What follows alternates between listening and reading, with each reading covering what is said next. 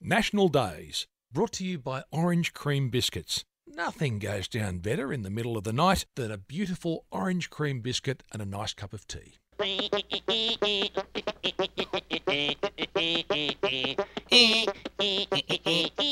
Here we are on the 7th day of March, days of national significance and import.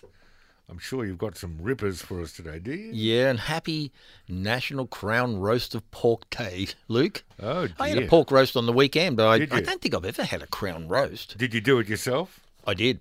Yeah. How'd you go? Oh, it was pretty yummy. What sort of cut was it?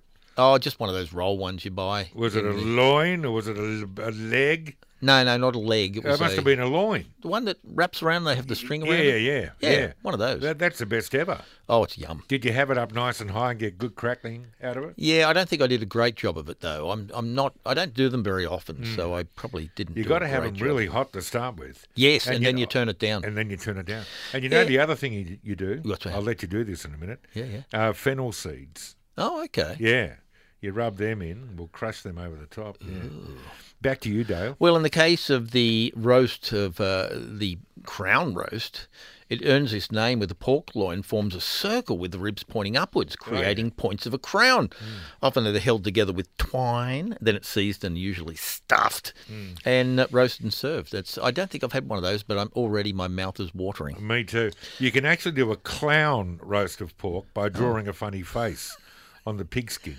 Oh, Uh, okay. Please be safe that you use a pen that won't kill you. Back to you, Dale. And National Cereal Day. Are you much of a cereal person? I, I like used to wheat be. bix. Yeah, I haven't had the corn flakes or the rice bubbles or I anything used to like that love for a long time. honey smacks, Oh yeah. sugar frosties, cocoa pops. I like Fruit Loops, but only eating them out of the packet, Oh, do not you with really? milk. Okay. Yeah. But it was Ferdinand Schumacher, a German immigrant, began the cereal revolution in 1854 with a hand oats grinder in the back room of a small store in Akron, Ohio. His General Mills American Oatmeal Company was the nation's first commercial oatmeal Are you manufacturer. sure they wouldn't have had grinder running in those days? Oh, would they? maybe. I can only go on my information. In 1877, Shoemaker adopted the Quaker symbol, the first registered trademark for a breakfast cereal. Uh, Granula, the first breakfast cereal, was invented in the United States in 1863 by James Jacob Jackson, operator of the homes uh, of our home on the hillside, which was replaced by Jackson Sanatorium in Dansville, New York.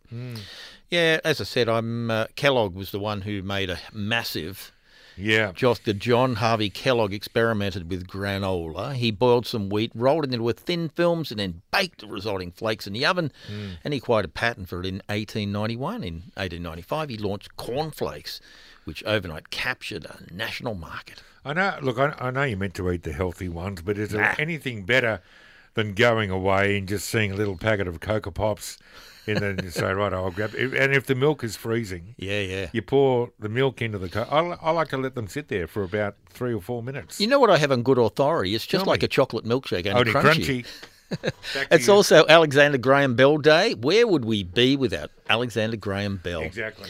Uh, it was on this day that Bell was granted the patent for transmitting vocal and other sounds telegraphically, and on March 10, Bell made the now iconic statement, Mr. Watson, come here, I want to see you, through a transmitter. Hmm. His assistant, Thomas Watson, who was in the next room, received the call and, and said, Sorry, wrong number, and hung up.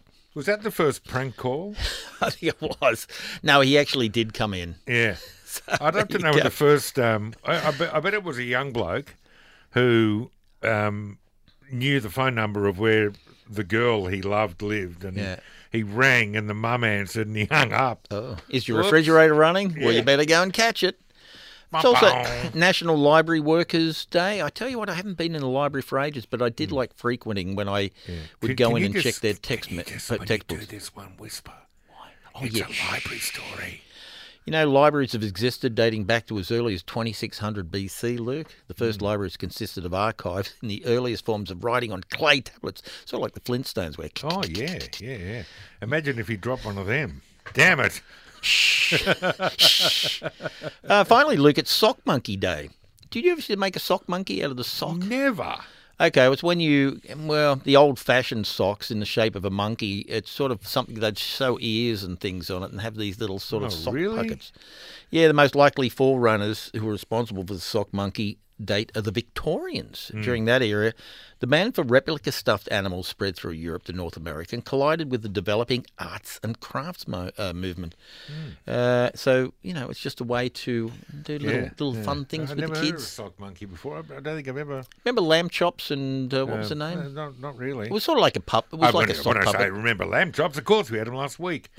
a, a bloke, a bloke walks into the library, Yeah. and he says to the attendant, two kilos of T-bone," Yeah. and she says, "This is a library," and he goes, "Sorry, two kilos of T-bone."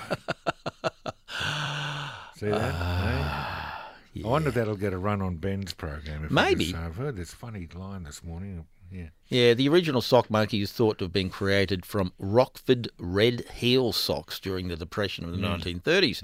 Disputing claims suggested in the 1950s is a more accurate guess, though. So, Right. Mm. whatever it is, Luke, today's the day to get one of your socks, maybe one of the worn ones down, and turn Yeah, it into turn a, it into a little sock monkey. monkey. And you know how much I like monkeys. I know you love them.